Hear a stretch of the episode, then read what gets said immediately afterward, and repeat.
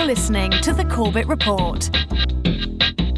CorbettReport.com. Welcome, my friends. Welcome to another edition of the Corbett Report.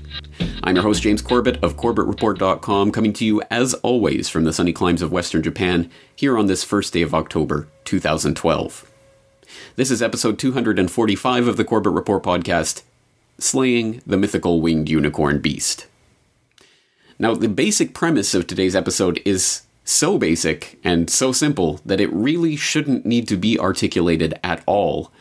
But unfortunately, given the type of mental conditioning that we have all been subjected to since basically the moment of our birth, it is nevertheless necessary to detail what I'm about to talk about. But we should keep in mind that just like any type of pervasive mental conditioning, it can be extremely difficult to wrap our heads around basic concepts in the exact same way that it would be difficult to articulate to a fish what water is, or it's difficult to articulate to a pre scientific society what oxygen is and why we need to breathe it, simply the all pervasiveness of certain myths make it difficult to explain to someone, no matter how simple those concepts may be. And so it is that after the hundreds of hours, hundreds and hundreds of hours that we spent on this podcast and in my radio show and in the videos that we uh, we've put out here at CorbettReport.com and in all of the underlying documentation that supports all of that work, in all of that, we've been outlining the broad outline of a society that is more and more governed by fewer and fewer individuals who have their interest in suppressing your cognitive liberty, your ability to think for yourself, and your ability to govern your own life. And this all rests on a concept that, in and of itself, does not exist. That really only gains any sort of reality in our belief in its existence, so that, like some mythical winged unicorn, we are being enslaved by something that doesn't even exist. This is a pretty amazing concept when you really start to think about it. So let's start to break that down. We are talking, of course, about government. Everyone these days who is awake to what's happening seems to be afraid of the government. We are afraid of this institution which has grown out of control and and absolutely observedly out of control. For example, in the American context, when you start to take a look at the more and more insane ways that the Department of Homeland Security and the TSA and all of these functions of a state that has gone berserk are intruding more and more on the lives of everyday individual citizens, it is uh, self evident and self explanatory that there is something very, very wrong with this institution we call government. But what is government? What is this thing that everyone is so afraid of? What is this thing which claims to have the authority over people's lives, which can set up these institutions that then employ these people who then dress up in uniforms and come to your door to take you off to a FEMA camp or whatever is going to happen or could happen in any conceivable dystopian future? Well, that's an extremely important question. And again, it's the type of question that is so basic that most people won't ever think to pose that question. What is government? What is this collective we that somehow we subsume our identity and somehow has the moral authority to do things that you and I would not have any moral authority to do? Again, this is a concept that when we start to break it down into its individual particulars, most people would understand each step of this conversation. But when you put it all together, it's so much of a mind blowing experience that most people will immediately reject its implications.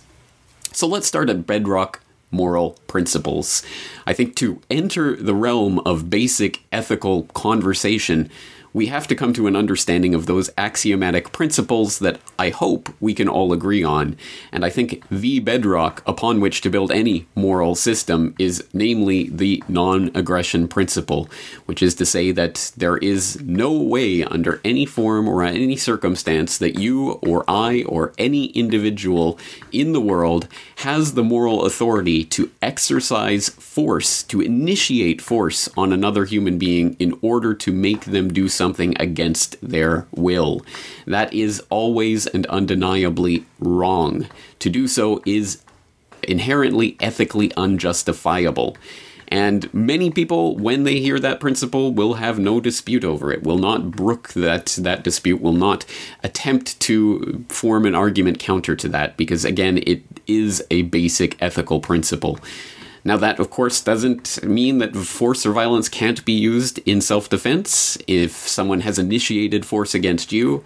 And uh, there are all sorts of situations we can come up with that are complicated and convoluted, and, and in what sense and in what situation does the person have the right to act. But the basic principle underlying it is, again, not very difficult and is not really one that brooks much dispute. That I don't have the right to come up to you with a gun in my hand and tell you to do X, Y, or Z, really anything at all uh, that you would not want to do voluntarily without that gun in my hand. And in the exact same way, that applies to each and every single member of our society, every single individual in the entire world. And yet, somehow, through some magical process which never gets articulated because no one seems to think to ask the question, when we subsume our individual identities in this institution, this this vaguely defined concept called government, suddenly there is this this this thing, this collective we that has the moral authority to set up institutions that can dress men up in uniforms to come to your door to do that exact same thing, to with a gun in their hands or with the implied threat of the gun standing behind them, tell you what to do and how to do it. And if you don't comply, you can be drug away and put into a cage and locked up there for as long as the authorities in this institution called government deem necessary. And if you resist in that process, you can and likely will be killed, will be shot. The gun is always there. It is always the implied violence which undergirds this society we're living in. Now, this is a bizarre concept, something that you and I and no one else that we know has the ability, the moral authority to do, suddenly becomes a morally acceptable, or at the very least an acceptable behavior when it's done with a certain badge and a certain hat and a certain uniform on that individual, implying the consent of a collective we that uh, that somehow through some process of elision that we don't ever really articulate, uh, subsumes our individual identities and overrides our individual I- identities and our over- overrides our individual moral obligations and responsibilities and abilities. Again, this is a bizarre concept, and it's been articulated in many different ways by many different people, but it is always underlying the same basic concept that there is this thing called government, which somehow, for some reason, has the ability to use force to tell people what to do, to force people to do certain things, even against their will, whether that be giving up their property or portions thereof, or anything else that the government deems necessary for its citizens to do. So how does this process how does this a thing come into being and what is this thing? Well, once again, it's my underlying concept today that government, this thing that we call government, does not in itself, in and of itself, exist. There are institutions that are created in the name of this government. So, in, for example, in the American political concept, those institutions are Congress and the the White House, the executive branch of government, and and the judiciary and uh, the Federal Reserve, as as it's been put into law through Congress through the Federal Reserve Act, or or when you start to look at the different institutions, the, the parks and wildlife, or whatever, whatever individual institutions that we can identify as falling under that umbrella of government, those things that are set up in the name of government. But what is government itself? Well, in and of itself, it is merely a concept that is meant to be taken for granted. It is not meant to be questioned, because once it is questioned, it begins to fall apart. There is no collective we, no collective political we, which subsumes our individuality. And it is only our belief that there is some such concept that exists, that there is some magical, unseen, invisible, unsigned social contract to which you and I are not privy privy, but somehow you and I are obligated to adhere to because of the existence of this so called social contract and this idea of government, we must then take for granted the authority of these various institutions that are set up under that name. Again, it's a bizarre process, and there are many different ways to show that this is, in fact, a ridiculous concept. But since there are many different forms of government, and it has taken many different forms over the years, and, and even the same types of government are vastly different in different political concepts, it's difficult to know exactly what to refute or how to refute it. But I think it's safe to say that not many people really believe, for example, in the divine right of kings or queens, that believe that, for example, there are royal families that are inherently different from you and I and do not have to follow our basic moral principles, so that a king or a queen can decide, for example, to kill that person or that person at their will, and simply because of that divine right, they have that ability.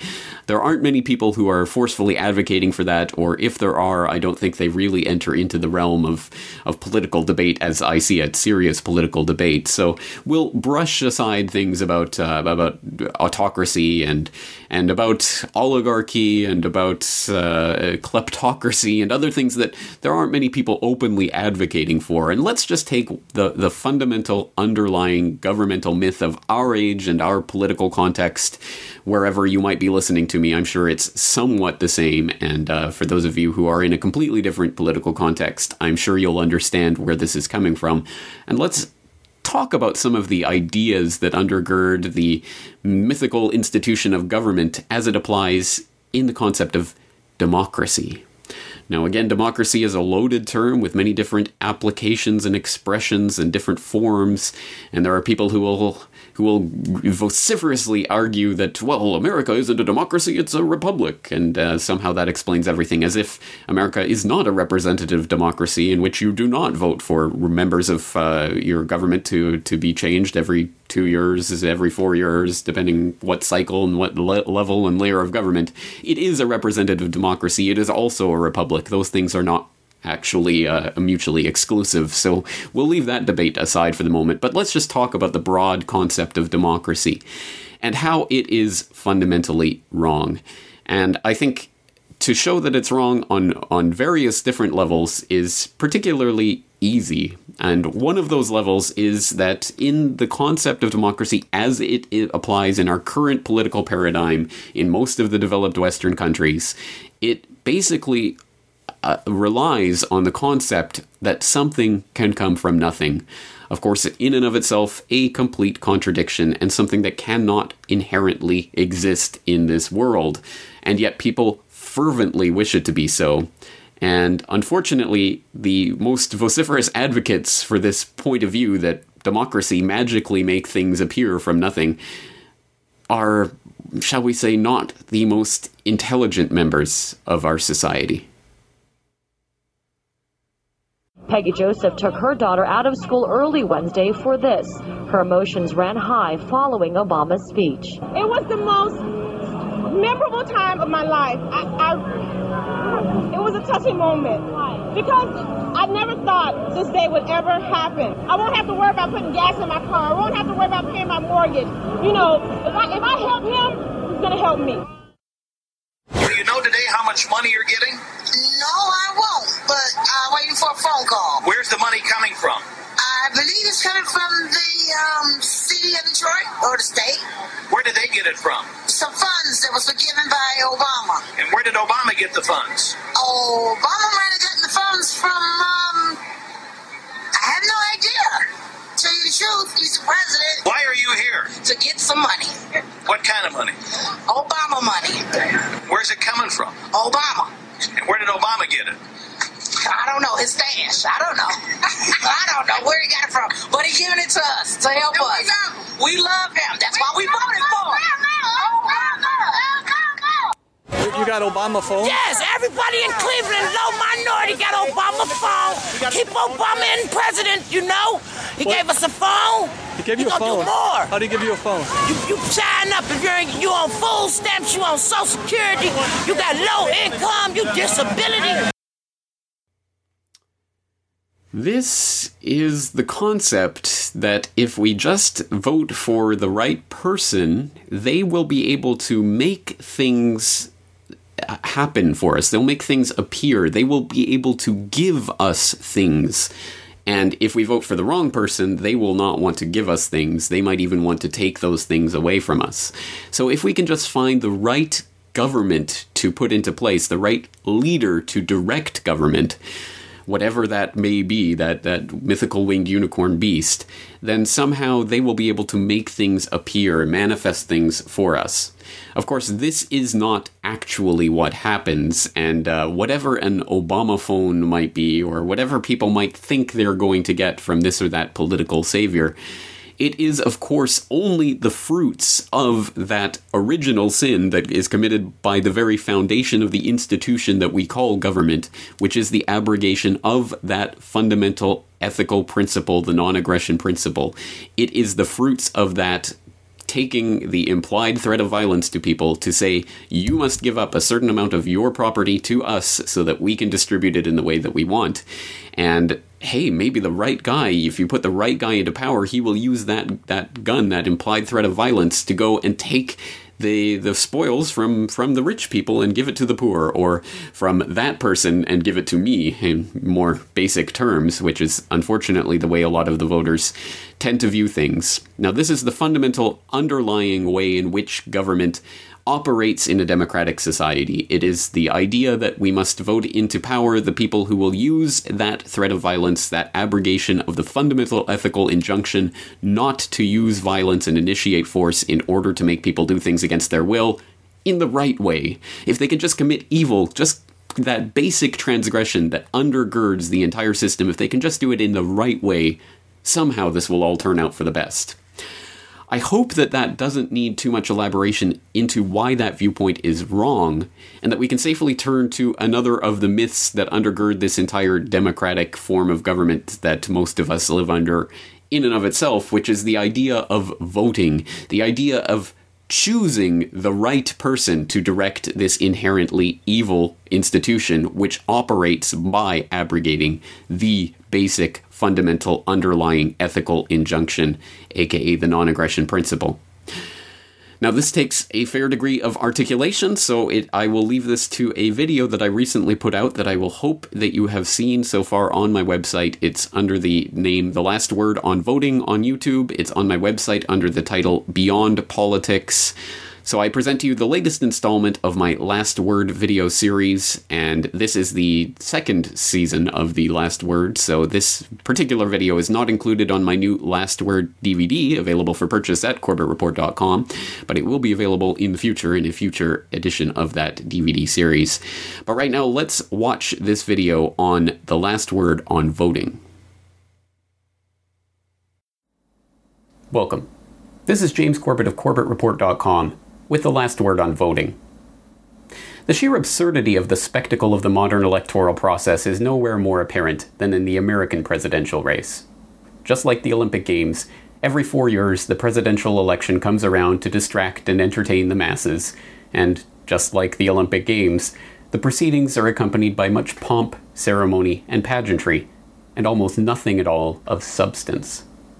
The three ring circus that is the race for the White House plays itself out with a tawdry predictability. The primaries energize the party base and introduce the key themes for the election cycle. Immediately, these are reduced in media coverage of the debates to memes, vague concepts, and one word appeals to the lowest common intellectual denominator economy, jobs, defense, welfare. By the time the left right farce of the two way debates gets underway, any pretense that there are actual issues at stake have been brushed aside. It's no longer about politics, but vacuous slogans hope and change versus country first, forward versus believe in America. It might as well be red versus blue, Coke versus Pepsi, or fork versus spoon. Remarkably, no one even notices the sleight of hand by which the political class and the media managed to transform the contest for the Oval Office into a meaningless contest of party slogans and political platitudes. Romney is the opposite of everything conservatives profess to hold dear. When governor of Massachusetts, he argued for the individual health care mandate he later pretended to oppose. In 2004, Governor Romney signed one of the toughest gun control laws in the country, in 2005, he advocated a cap and tax to combat anthropogenic global warming. Obama, too, is the precise opposite of his supporters' ideals. He supported the bailout of the too big to fails in the 2008 financial crisis. He campaigned on getting lobbyists out of Washington and then appointed lobbyist after lobbyist to his administration. He expanded Bush's war on terror into Pakistan and Yemen and Somalia, mainlined the use of drone strikes, and enshrined in Libya the doctrine that the president no longer even needs Congress's rubber stamp to start a war. In his time in office, he has started a presidential kill list that includes American citizens and signed the NDAA, allowing the U.S. military to arrest anyone, including Americans, anywhere, including on American soil, for any reason, and to detain them indefinitely without recourse to so much as a trial. None of this matters to the vast majority of voters. They'll lap it all up, mindless spectacle and all, following every move in the horse race, cheering when their erstwhile leader says something that sounds acceptable, and jeering when the other team's captain takes to the field. And when questioned on their own, par- own party's political platform, hardly one in ten will be able to articulate it. For those who can see past the facade to the empty, vacuous charade that is at the heart of this process, there are the easy explanations and trite solutions. It is a lack of education, they will argue we need to invest more in civics education in the school system. It is a failure of the media, they will say. We need to strengthen media regulation to ensure fair and accurate reporting. It is a breakdown of the system itself, they will opine. We need electoral, electoral reform laws to fix the problem. All of these so called solutions rest on the same flawed premises that the democratic process is fundamentally sound, but our implementation of that process is faulty. Quite the contrary, the system is not broken, it is functioning exactly how it was designed to. This is a bitter pill for many to swallow. Surely there must be a political leader who conforms to our view of the way society should be run, at least most of the time on most of the issues. All we have to do is convince enough people to vote for this savior, and our societal redemption will be assured. In this worldview, salvation always comes from on high in Washington, D.C., and the entirety of the population keeps waiting for that political messiah who never arrives, making do with the closest approximation they can find between the candidates that Team Republicrat, Republicrat and Team Democrat field each election cycle. But why is it that we, all of us in our so called developed Western democracies, put all of our political energies, to the extent we care at all anymore about these rigged political contests, into these elections that the vast majority of the voting public believes at best to be a necessary civic duty? Why do voters hold their collective noses once every four years and pull the lever, or better yet, touch the screen, for the lesser of two evils in order to keep the other guy out? Does anyone really believe that this process will ever achieve anything other than what it has already achieved over the preceding centuries? Does anyone believe that our modern electoral system is the best, sanest, noblest, or most ethical way of finding accord with those around us? Does anyone believe that the corruption, waste, fraud, abuse, and rampant criminality of our political class is anything other than the inevitable end result of this centuries old democratic experiment? These are not rhetorical questions, they are real questions with a real answer. And that answer is no. The reason that so few are willing to answer so plainly is because they are afraid of the implications of that answer. That politics itself is not the answer, because if the answer is not to be found in voting in meaningless political pageants once every four years, then that begs the question how is society to be organized? This is where we discover the heart of the fraud. The question itself implies that we need some centralized authority to make the judgments for our, for our society. It implies at base that we are but children, and that without mommy or daddy government to come in and organize our society, nothing would function. It implies that the answer is the precise opposite of what we have been told we need not government, but freedom. There will be those whose ideological blinders are so securely in place that a society without government will seem as unlivable to them as an atmosphere without oxygen.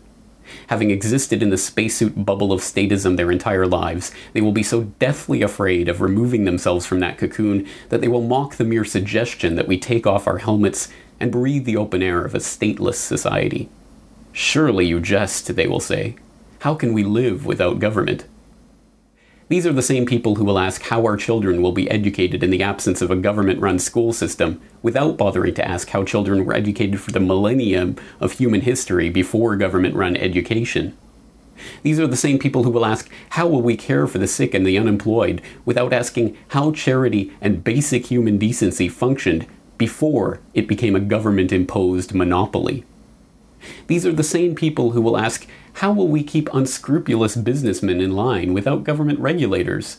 Without bothering to notice that not a single banker has gone to jail for the worst economic crimes in the history of humanity under the most extensive governmental regulatory regime in the history of humanity.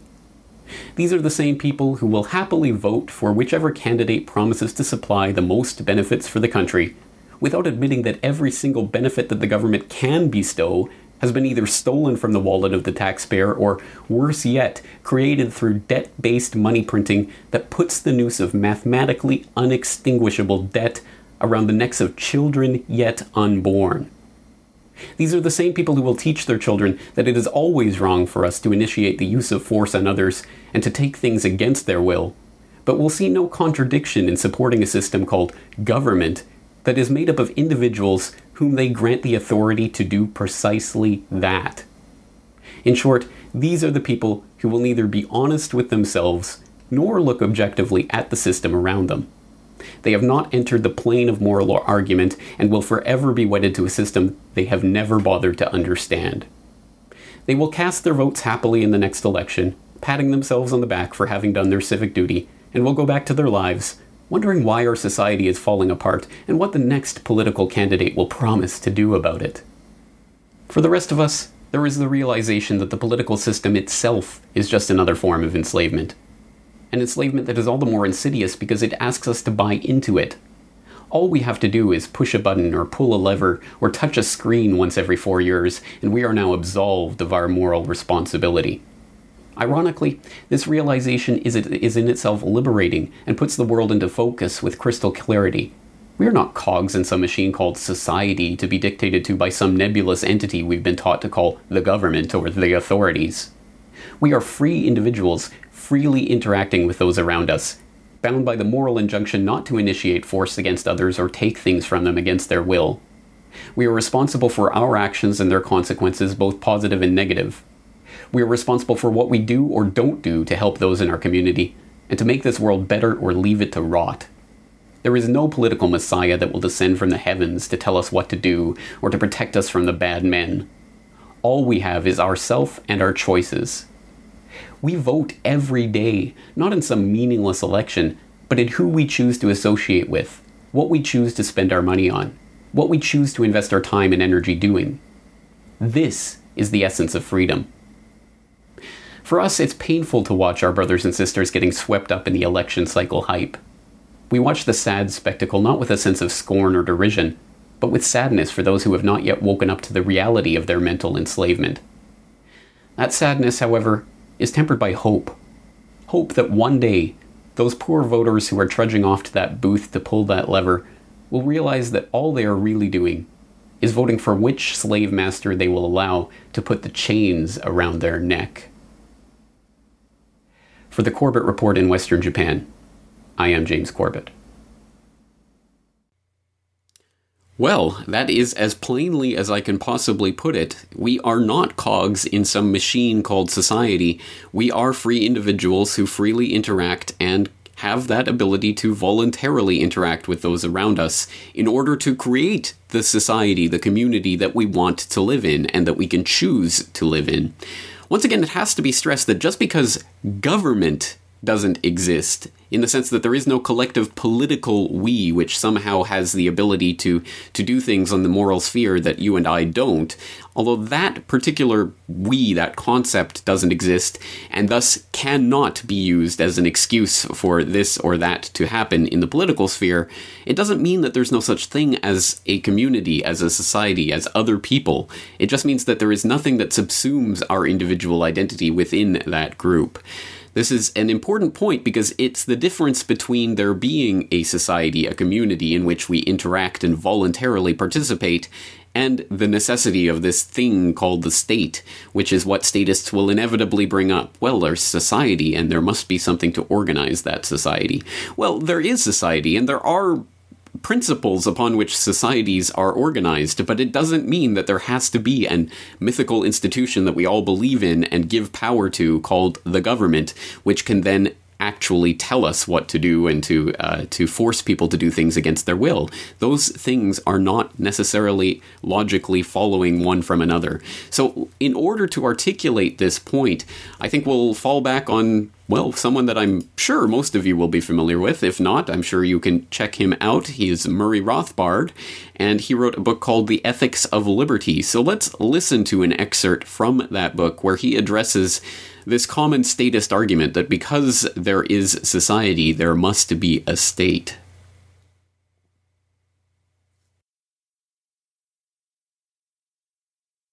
A common defense of the state holds that man is a social animal, that he must live in society, and that individualists and libertarians believe in the existence of atomistic individuals, uninfluenced by and unrelated to their fellow men.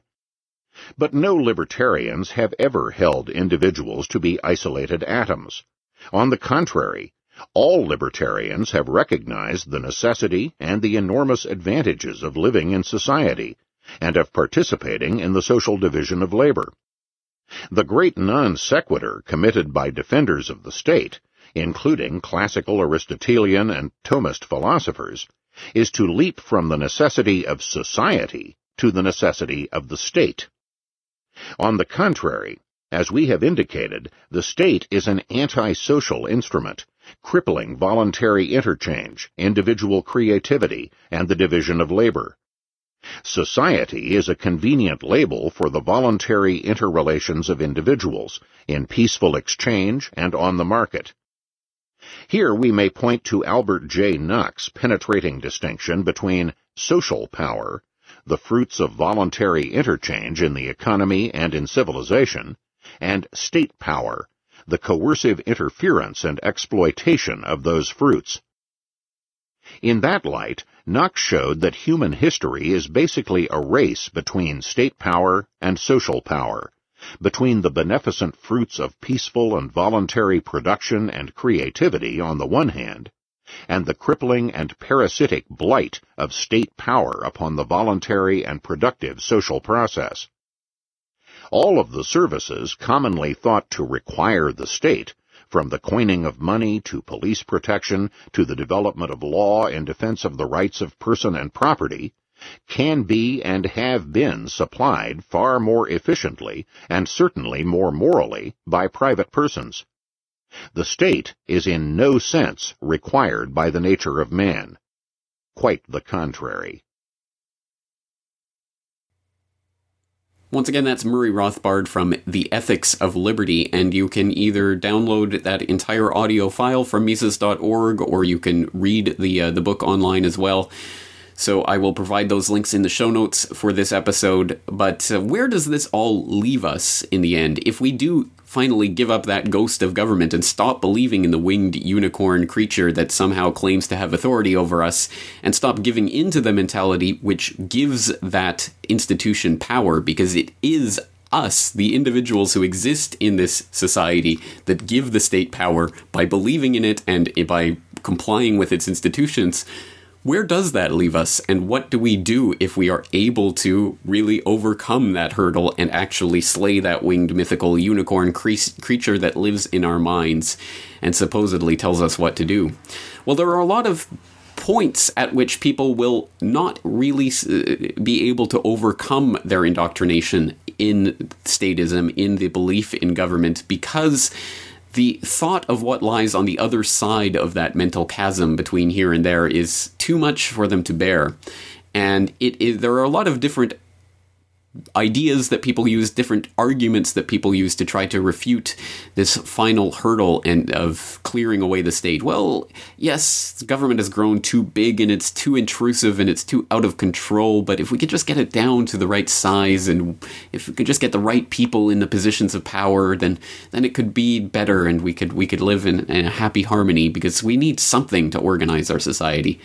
Well, I'm here to tell you that our society is organized. It is our community. Our all of these people come together in ways that are so much more complex than any of us would ever think to believe. And it is only because we have been growing grow, growing up in this environment where we think that all, all of the, uh, the, every all the manna comes from the, this heaven of government that government provides everything that we see that how would the roads uh, be built if there was no government? How would we have this or that institution? How would we have health care if there was no government? How would any of this function? We need this government in order to have the society that we have well, that type of argument can be refuted by showing the incredibly complex interlocking systems of organization that can come together through completely voluntary transactions without the threat of coercion or violence at any part of that node of interlocking activities. And that incredible complexity can be encapsulated in something as simple as a pencil. I pencil. My family tree, as told to Leonard E. Read. I am a lead pencil, the ordinary wooden pencil familiar to all boys and girls and adults who can read and write. Writing is both my vocation and my avocation. That's all I do. You may wonder why I should write a genealogy. Well, to begin with, my story is interesting. And next, I am a mystery, more so than a tree, or a sunset, or even a flash of lightning. But sadly, I am taken for granted by those who use me, as if I were a mere incident and without background. This supercilious attitude relegates me to the level of the commonplace. This is a species of the grievous error in which mankind cannot too long persist without peril. For as a wise man observed, we are perishing for want of wonder, not for want of wonders. I, pencil, simple though I appear to be, merit your wonder and awe, a claim I shall attempt to prove. In fact, if you can understand me, no, that's too much to ask of anyone. If you can become aware of the miraculousness which I symbolize, you can help save the freedom mankind is so unhappily losing. I have a profound lesson to teach, and I can teach this lesson better than can an automobile or an airplane or a mechanical dishwasher because, well, because I am seemingly so simple. Simple? Yet not a single person on the face of this earth knows how to make me. This sounds fantastic, doesn't it? Especially when it is realized that there are about one and a half billion of my kind produced in the USA each year. Pick me up and look me over. What do you see? Not much meets the eye. There's some wood, lacquer, the printed labeling, graphite lead, a bit of metal, and an eraser. Just as you cannot trace your family tree back very far, so is it impossible for me to name and explain all my antecedents. But I would like to suggest enough of them to impress upon you the richness and complexity of my background. My family tree begins with what in fact is a tree, a cedar of straight grain that grows in Northern California and Oregon. Now contemplate all the saws and trucks and rope and the countless other gear used in harvesting and carting the cedar logs to the railroad siding. Think of all the persons and the numberless skills that went into their fabrication, the mining of ore, the making of steel and its refinement into saws, axes, motors, the growing of hemp and bringing it through all the states to heavy and strong rope the logging camps with their bed and mess halls, the cookery and the raising of all the foods. Why, untold thousands of persons had a hand in every cup of coffee the loggers drink. The logs are shipped to a mill in San Leandro, California. Can you imagine the individuals who make flat cars and rails and railroad engines and who construct and install the communication systems incidental thereto? These legions are among my antecedents. Consider the millwork in San Leandro. The cedar logs are cut into small, pencil length slats less than one fourth of an inch in thickness. These are kiln dried and then tinted for the same reason women put rouge on their face. People prefer that I look pretty, not a pallid white. The slats are waxed and kiln dried again. How many skills went into the making of the tint and the kilns, into supplying the heat, the light and power, the belts, motors, and all the other things a mill requires? Sweepers in the mill among my ancestors? Yes, and included are the men who poured the concrete for the dam of a Pacific Gas and Electric Company hydro plant, which supplies the mill's power. Don't overlook the ancestors present and distant who have a hand in transporting 60 carloads of slats across the nation from California to Wilkes-Barre. Complicated machinery. Once in the pencil factory, four million dollars in machinery and building, all capital accumulated by thrifty and saving parents of mine. Each slat is given eight grooves by a complex machine, after which another machine lays lead in every other slat, applies glue, and places another slat atop, a lead sandwich, so to speak. Seven brothers and I are mechanically carved from this wood clinched sandwich. My lead itself it contains no lead at all, is complex. The graphite is mined in Ceylon. Consider these miners and those who make their many tools and the makers of the paper sacks in which the graphite is shipped, and those who make the string that ties the sacks, and those who put them aboard ships, and those who make the ships. Even the lighthouse keepers along the way assisted in my birth, and the harbor pilots. The graphite is mixed with clay from Mississippi, in which ammonium hydroxide is used in the refining process. Then wetting agents are added such as sulfonated tallow, animal fats chemically reacted with sulfuric acid. After passing through numerous machines, the mixture finally appears as endless extrusions, as from a sausage grinder, cut to size, dried, and baked for several hours at 1850 degrees Fahrenheit. To increase their strength and smoothness, the leads are then treated with a hot mixture which includes candelilla wax from Mexico, paraffin wax, and hydrogenated natural fats. My cedar receives six coats of lacquer. Do you know all of the ingredients of lacquer? Who would think that the growers of castor beans and the refiners of castor oil are a part of it? They are. Why, even the processes by which the lacquer is made a beautiful yellow involves the skills of more persons than one can enumerate. Observe the labeling. That's a film formed by applying heat to carbon black mixed with resins. How do you make resins, and what, pray, is carbon black? My bit of metal, the ferrule, is brass. Think of all the persons who mine zinc and copper and those who have the skills to make shiny sheet brass from these products of nature. Those black rings on my ferrule are black nickel. What is black nickel and how is it applied? The complete story of why the center of my ferrule has no black nickel on it would take pages to explain. Then there's my crowning glory, inelegantly referred to in the trade as the plug the part man uses to erase the errors he makes with me. An ingredient called Factice is what does the erasing.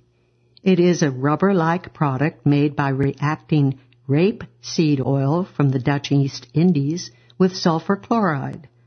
Rubber, contrary to the common notion, is only for binding purposes. Then too, there are numerous vulcanizing and accelerating agents – the pumice comes from Italy, and the pigment which gives the plug its color is cadmium sulfate. No one knows. Does anyone wish to challenge my earlier assertion that no single person on the face of this earth knows how to make me? Actually, millions of human beings have had a hand in my creation, no one of whom even knows more than a very few of the others. Now you may say that I go too far in relating the picker of a coffee berry in far off Brazil and food growers elsewhere to my creation, that this is an extreme position. I shall stand by my claim. There isn't a single person in all these millions, including the president of the pencil company, who contributes more than a tiny infinitesimal bit of know-how. From the standpoint of know-how, the only difference between the miner of graphite in Ceylon and the logger in Oregon is in the type of know-how. Neither the miner nor the logger can be dispensed with any more than can the chemist at the factory or the worker in the oil field, paraffin being a byproduct of petroleum. Here's an astounding fact. Neither the worker in the oil field, nor the chemist, nor the digger of graphite or clay, nor any who mans or makes the ships or trains or trucks, nor the one who runs the machine that does the knurling on my bit of metal, nor the president of the company performs his singular task because he wants me. Each one wants me less, perhaps, than does a child in the first grade. Indeed, there are some among this vast multitude who never saw a pencil, nor would they know how to use one. Their motivation is other than me. Perhaps it is something like this. Each of these millions sees that he can thus exchange his tiny know-how for the goods and services he needs or wants. I may or may not be among these items. No mastermind. There is a fact still more astounding. The absence of a mastermind, of anyone dictating or forcibly directing these countless actions which bring me into being. No trace of such a person can be found. Instead, we find the invisible hand at work. This is the mystery to which I earlier referred. It has been said that only God can make a tree. Why do we agree with this? Isn't it because we realize that we ourselves could not make one? Indeed, can we even describe a tree? We cannot, except in superficial terms. We can say, for instance, that a certain molecular configuration manifests itself as a tree. But what mind is there among men that could even record, let alone direct, the constant changes in molecules that transpire in the lifespan of a tree? Such a feat is utterly unthinkable. I, pencil, am a complex combination of miracles a tree, zinc, copper, graphite, and so on. But to these miracles, which manifest themselves in nature, an even more extraordinary miracle has been added. The configuration of creative human energies. Millions of tiny know-hows configurating naturally and spontaneously in response to human necessity and desire and in the absence of any human masterminding. Since only God can make a tree, I insist that only God could make me. Man can no more direct these millions of know-hows to bring me into being than he can put molecules together to create a tree. The above is what I meant when writing. If you can become aware of the miraculousness which I symbolize, you can help save the freedom mankind is so unhappily losing. For if one is aware that these know-hows will naturally, yes, automatically, arrange themselves into creative and productive patterns in response to human necessity and demand, that is, in the absence of governmental or any other coercive masterminding, then one will possess an absolutely essential ingredient for freedom, a faith in free men. Freedom is impossible without this faith. Once government has had a monopoly of a creative activity, such, for instance, as the delivery of the mails, most individuals will believe that the mails could not be efficiently delivered by men acting freely. And here's the reason. Each one acknowledges that he himself doesn't know how to do all the things incident to mail delivery. He also recognizes that no other individual could do it. These assumptions are correct. No individual possesses enough know-how to perform a nation's mail delivery any more than any individual possesses enough know-how to make a pencil. Now, in the absence of a faith in free men, in the unawareness that millions of tiny know-hows would naturally and miraculously form and cooperate to satisfy this necessity, the individual cannot help but reach the erroneous conclusion that mail can be delivered only by governmental masterminding. If I, pencil, were the only item that could offer testimony on what men can accomplish when free to try, then those with little faith would have a fair case. However, there is testimony galore. It's all about us and on every hand. Mail delivery is exceedingly simple when compared, for instance, to the making of an automobile or calculating machine or grain combine or milling machine or to tens of thousands of other things. Delivery? Why, in this area where men have been left free to try, they deliver the human voice around the world in less than one second. They deliver an event visually and in motion to any person's home when it is happening. They deliver 150 passengers from Seattle to Baltimore in less than four hours. They deliver gas from Texas to one's range or furnace in New York at unbelievably low rates and without subsidy. They deliver each four pounds of oil from the Persian Gulf to our eastern seaboard halfway around the world for less money than the government charges for delivering a one ounce letter across the street.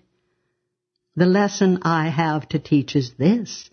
Leave all creative energies uninhibited.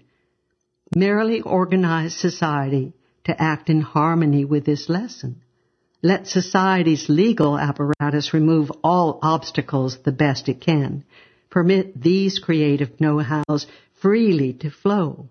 Have faith that free men will respond to the invisible hand. This faith will be confirmed.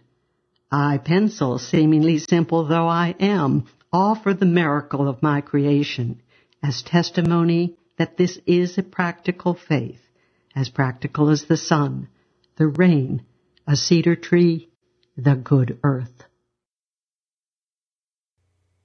That was an essay entitled I Pencil by Leonard E. Read, an American economist from the mid part of the 20th century. And I think that is a particularly mind blowing example of exactly what it is we're talking about the ways that voluntary interaction can create and organize incredibly complex processes to come up with even things that seem as simple as a pencil, but that imply a chain of supply that is almost in, impossible to imagine any one person being able to actually organize all of those activities, and certainly no one person could be a master of all of those activities. To that extent, a society, a community, people interacting with each other, the division of labor is necessary for the type of civilization that we have but it does not in any part, in any way, in any step of that process imply the need for a state, for government to come along and organize that for anyone. All of those processes by which those supplies are, are obtained have come about through voluntary participation through voluntary exchange. And of course, we are living in a world in which there are people who will violate the fundamental principles of non aggression, so who knows the ethical activities that are involved in any particular part of that supply chain. But at the very least, the idea that that entire chain could come about, about through voluntary participation is there. It does not in any way, shape, or form imply the necessity of violence or the necessity of the government.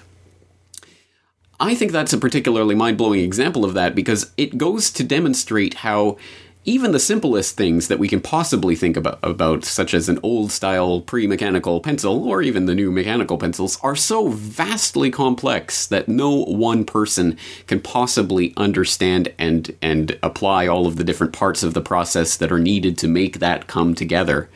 And that is exactly why I don't think the idea of overthrowing the government in our minds, and let's not forget the root of that word government and how it really means to have something governing your mind.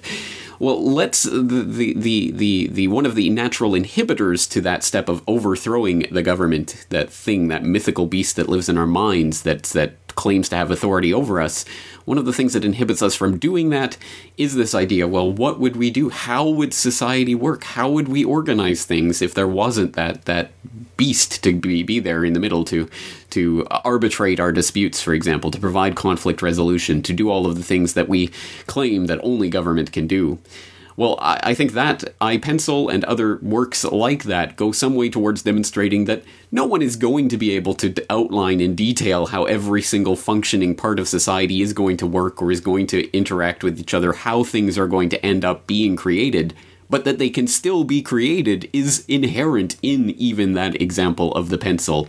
There isn't one person who came along with how to do each and every single part of the each and every process of extracting each material and bringing them together and shipping and all of the different processes and technologies that are uh, inherent in that in that sim- simple single product and yet they did all come together and they did not require government to do so. So that is an incredible example of that type of incredible detail, which comes about through the spontaneous and voluntary interactions of millions and billions of people interacting throughout the globe that no one person can imagine. So I think it is a uh, an invalid argument for someone to come along and say because you cannot tell me how exactly the the governmentless, stateless society would function that I won't go along with it. I think that this is fundamentally about that moral uh, idea we were talking about before that I and no one else on this planet has the right to use force and violence to coerce to someone to do something against their will,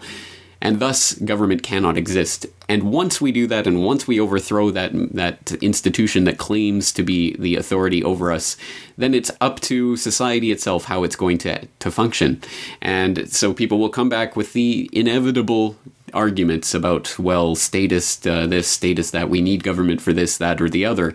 And uh, i think rather than having to hit each of those balls as they're pitched to us, I think we can use that uh, that basic ethical principle as the the underlying argument that we're working from. It's an argu- argument from principle, not an argument from effect. That isn't to say that there aren't ideas of how a stateless society could function. And of course, the one thing that everyone wants to know about is, well, who would make the laws? What laws would people follow? What if there was a dispute? What if people got into trouble? Uh, what if there was disagreements between people? Because of course, certainly there will be. Now, if someone comes along claiming that there will be no disputes in a stateless society, or that uh, that there will be no time in which anyone gets uh, gets treated unfairly or that, that, that no corruption or whatever can happen, I think that would be absolutely unfair to do to say to imply that because it's it's a flat out lie. Of course, there will always be when there are humans interacting, there will always be disputes. There will always be people who are treated unfairly, and and thing bad things will happen, and they will continue to happen in any society in which humans are participating. But that does not mean that we ever have to abridge that fundamental voluntary nature of the society we want to bring into effect. And that does not mean that there are not ways of arbitrating disputes without the need for government. You can still have a, p- system of voluntary participation. And what is the ultimate, real, only thing that you can do if you do not have the power to physically, violently coerce someone to do something against their will? What is the way that you can strike back at someone to whom you have been perceived uh, a perceived wrong has has been perpetrated against you uh, by that person. What can you do in that situation? Well, of course, in a voluntary participatory society, the greatest threat that anyone can give to each other in a voluntary participatory way without the need for violence at all is merely to withdraw one's consent from future participa- participation in contracts with that other person that type of moral castigation, the type of uh, shunning someone from society, which is the real basis of a voluntary society and can have a huge effect. So, reputation is extremely important in such a future society, and that would be the basis of, for example, economic transactions, and of course, one's ability to participate in economic transactions in such a society. This is a point that has been outlined in many ways, so let's turn to a, uh, I think, a fairly effective YouTube video that breaks down this principle.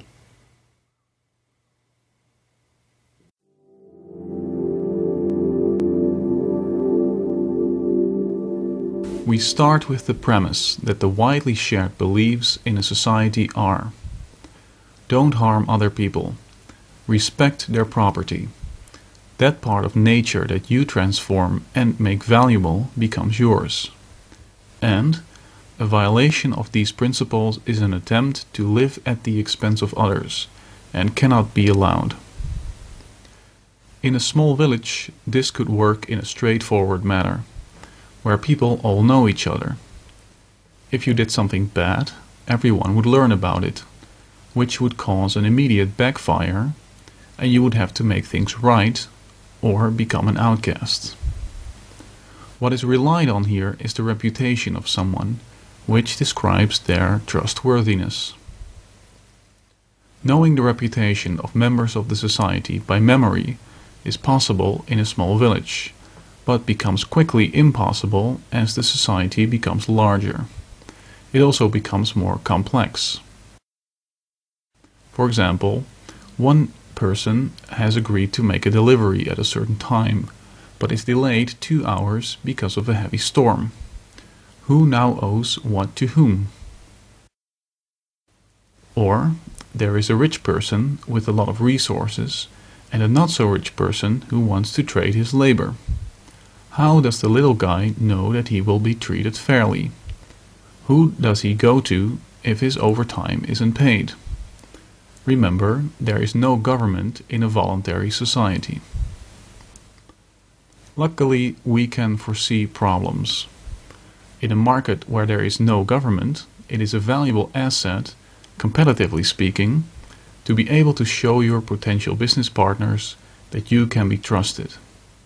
You set yourself up to be checked, and if you don't follow through, then you lose that asset that allowed you to be trusted.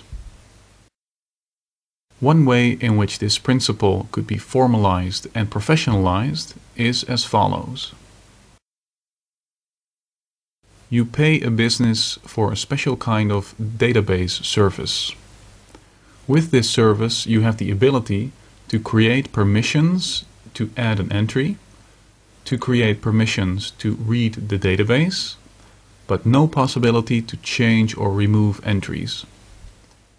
The next step is when you engage in a contract with someone that you agree on an arbitrator, who is also paid, who will interpret the actions of the parties according to the contract in case of a dispute. The arbitrator gets an access code to make an entry in the databases of the parties.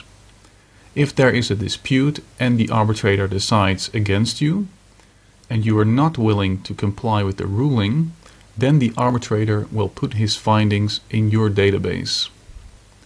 This means that you no longer have a way of showing potential trading partners that you are trustworthy, at least until you make things right. And in this market where such a proof has become the norm, you will be at a great disadvantage. Trading partners also require from each other that the arbitrator keeps a publicly accessible list of the unresolved disputes by way of the details of the violator and the full details of the case.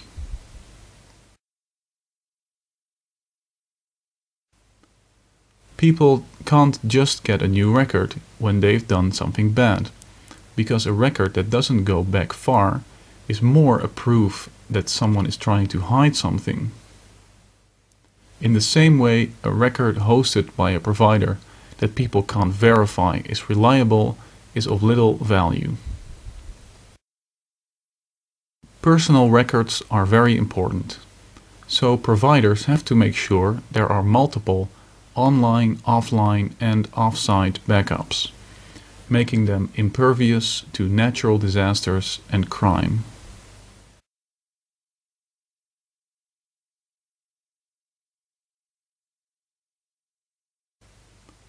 People will only agree on arbitrators that they trust, because they don't want to be judged unfairly. People will also want arbitrators that are trusted by many other people, so that a strike in the other person's record will have a big impact, lowering the risk of being cheated by the other party. Another differentiating factor is the knowledge the arbitrator has about the specific kind of business that is being done. A dispute about farm animals requires a different set of knowledge than a dispute about microchips. The only way to get a good idea of the behavior of an arbitrator and their performance in a specific field is that they give insight into the cases that they've handled before. They could make the cases anonymous or give people a discount to be able to publish it. And cases where someone doesn't go along with the ruling get published anyways.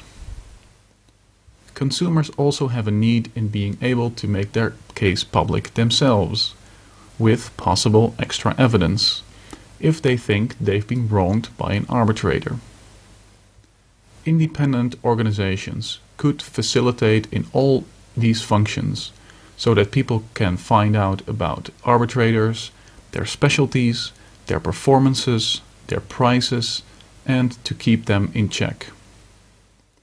The career of an arbitrator is thus built on making sound judgments and in a voluntary market will face a quick ruin if they stray from this.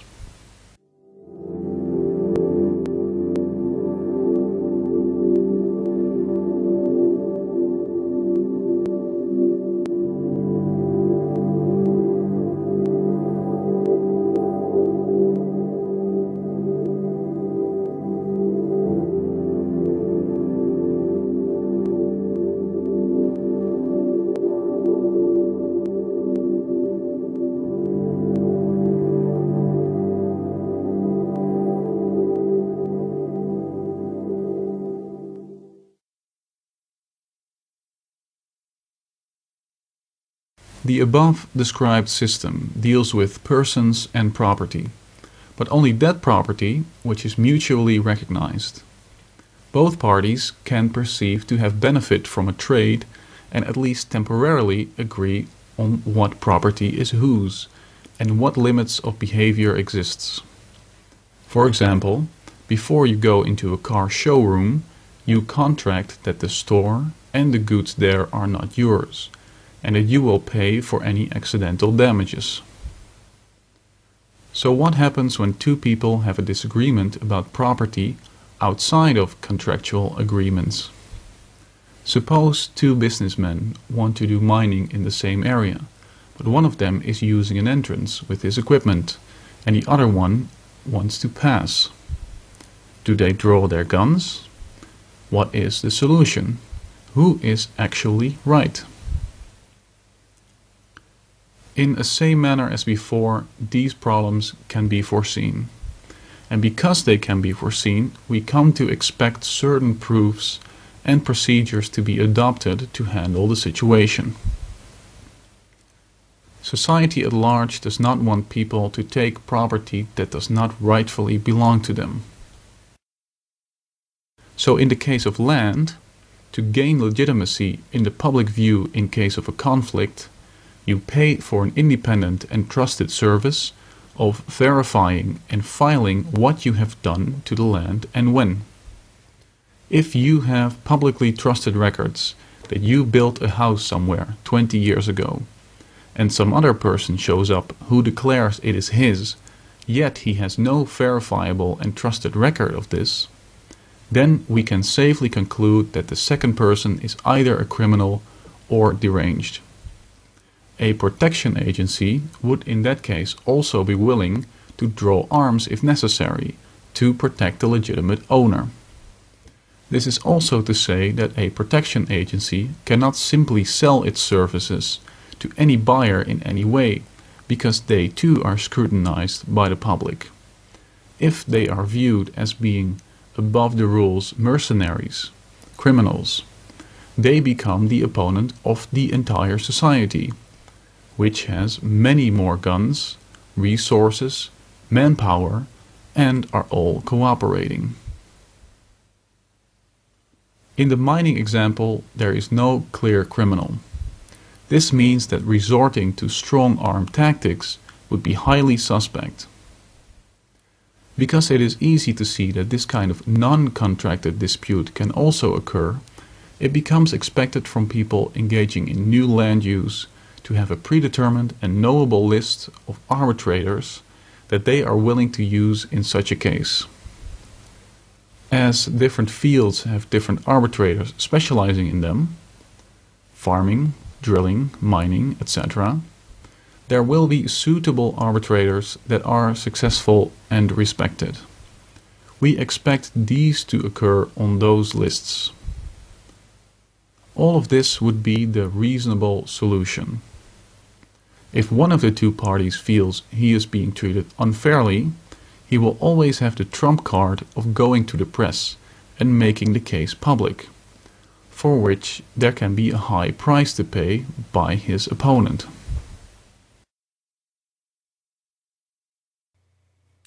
There is much, much, much more to be said, of course, on all of these topics, and there is much more that needs to be fleshed out in all of the different functions and various ways that society will function in the event of the overthrowing of that governor, that that thing that exists in our minds that somehow gives authority to some collective we that doesn't exist in a political sense to do things that you and I cannot and we should talk about all sorts of different types of disputes and the ways that they could be resolved in a voluntary society, etc., etc. But the underlying point of today's episode is that government itself is this mythical institution that really exists in our minds, and when we give it power by believing in the authority of its so called agents and institutions, is that is what it ultimately ends up in the enslavement of our society. Once again, there's much, much more to be said about this, and I have been talking about it for for many months now on the Corbett Report. We will continue to talk about it for many months, but I hope at the very least that the basic underlying ideas of today's episodes are not lo- today's episode is not lost on you out there.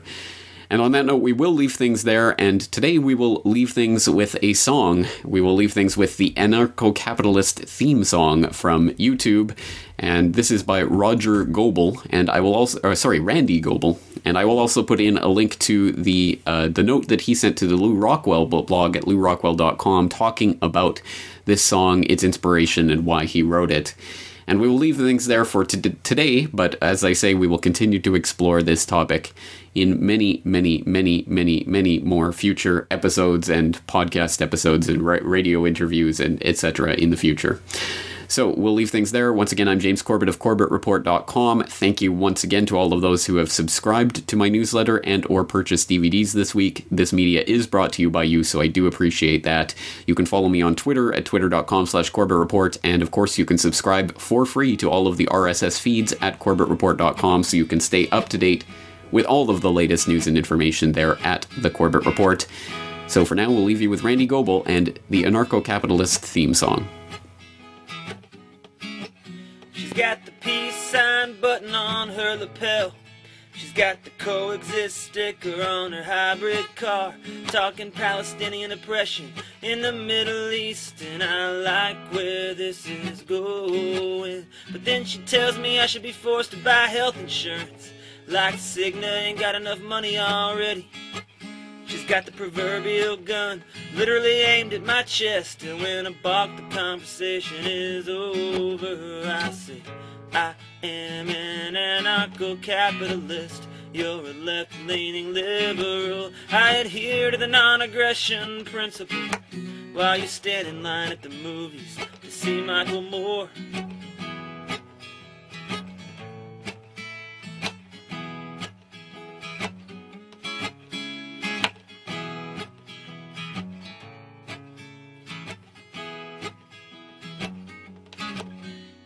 Guy, he's pissed off about the bailout.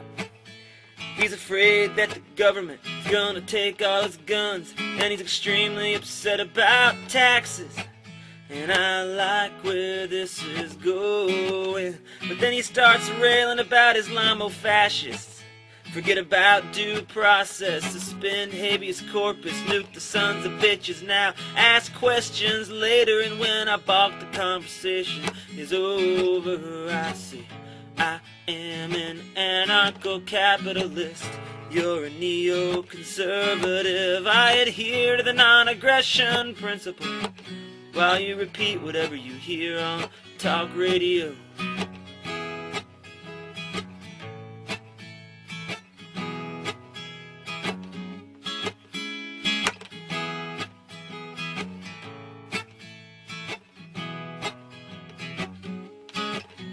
There's a band on stage screaming about anarchy.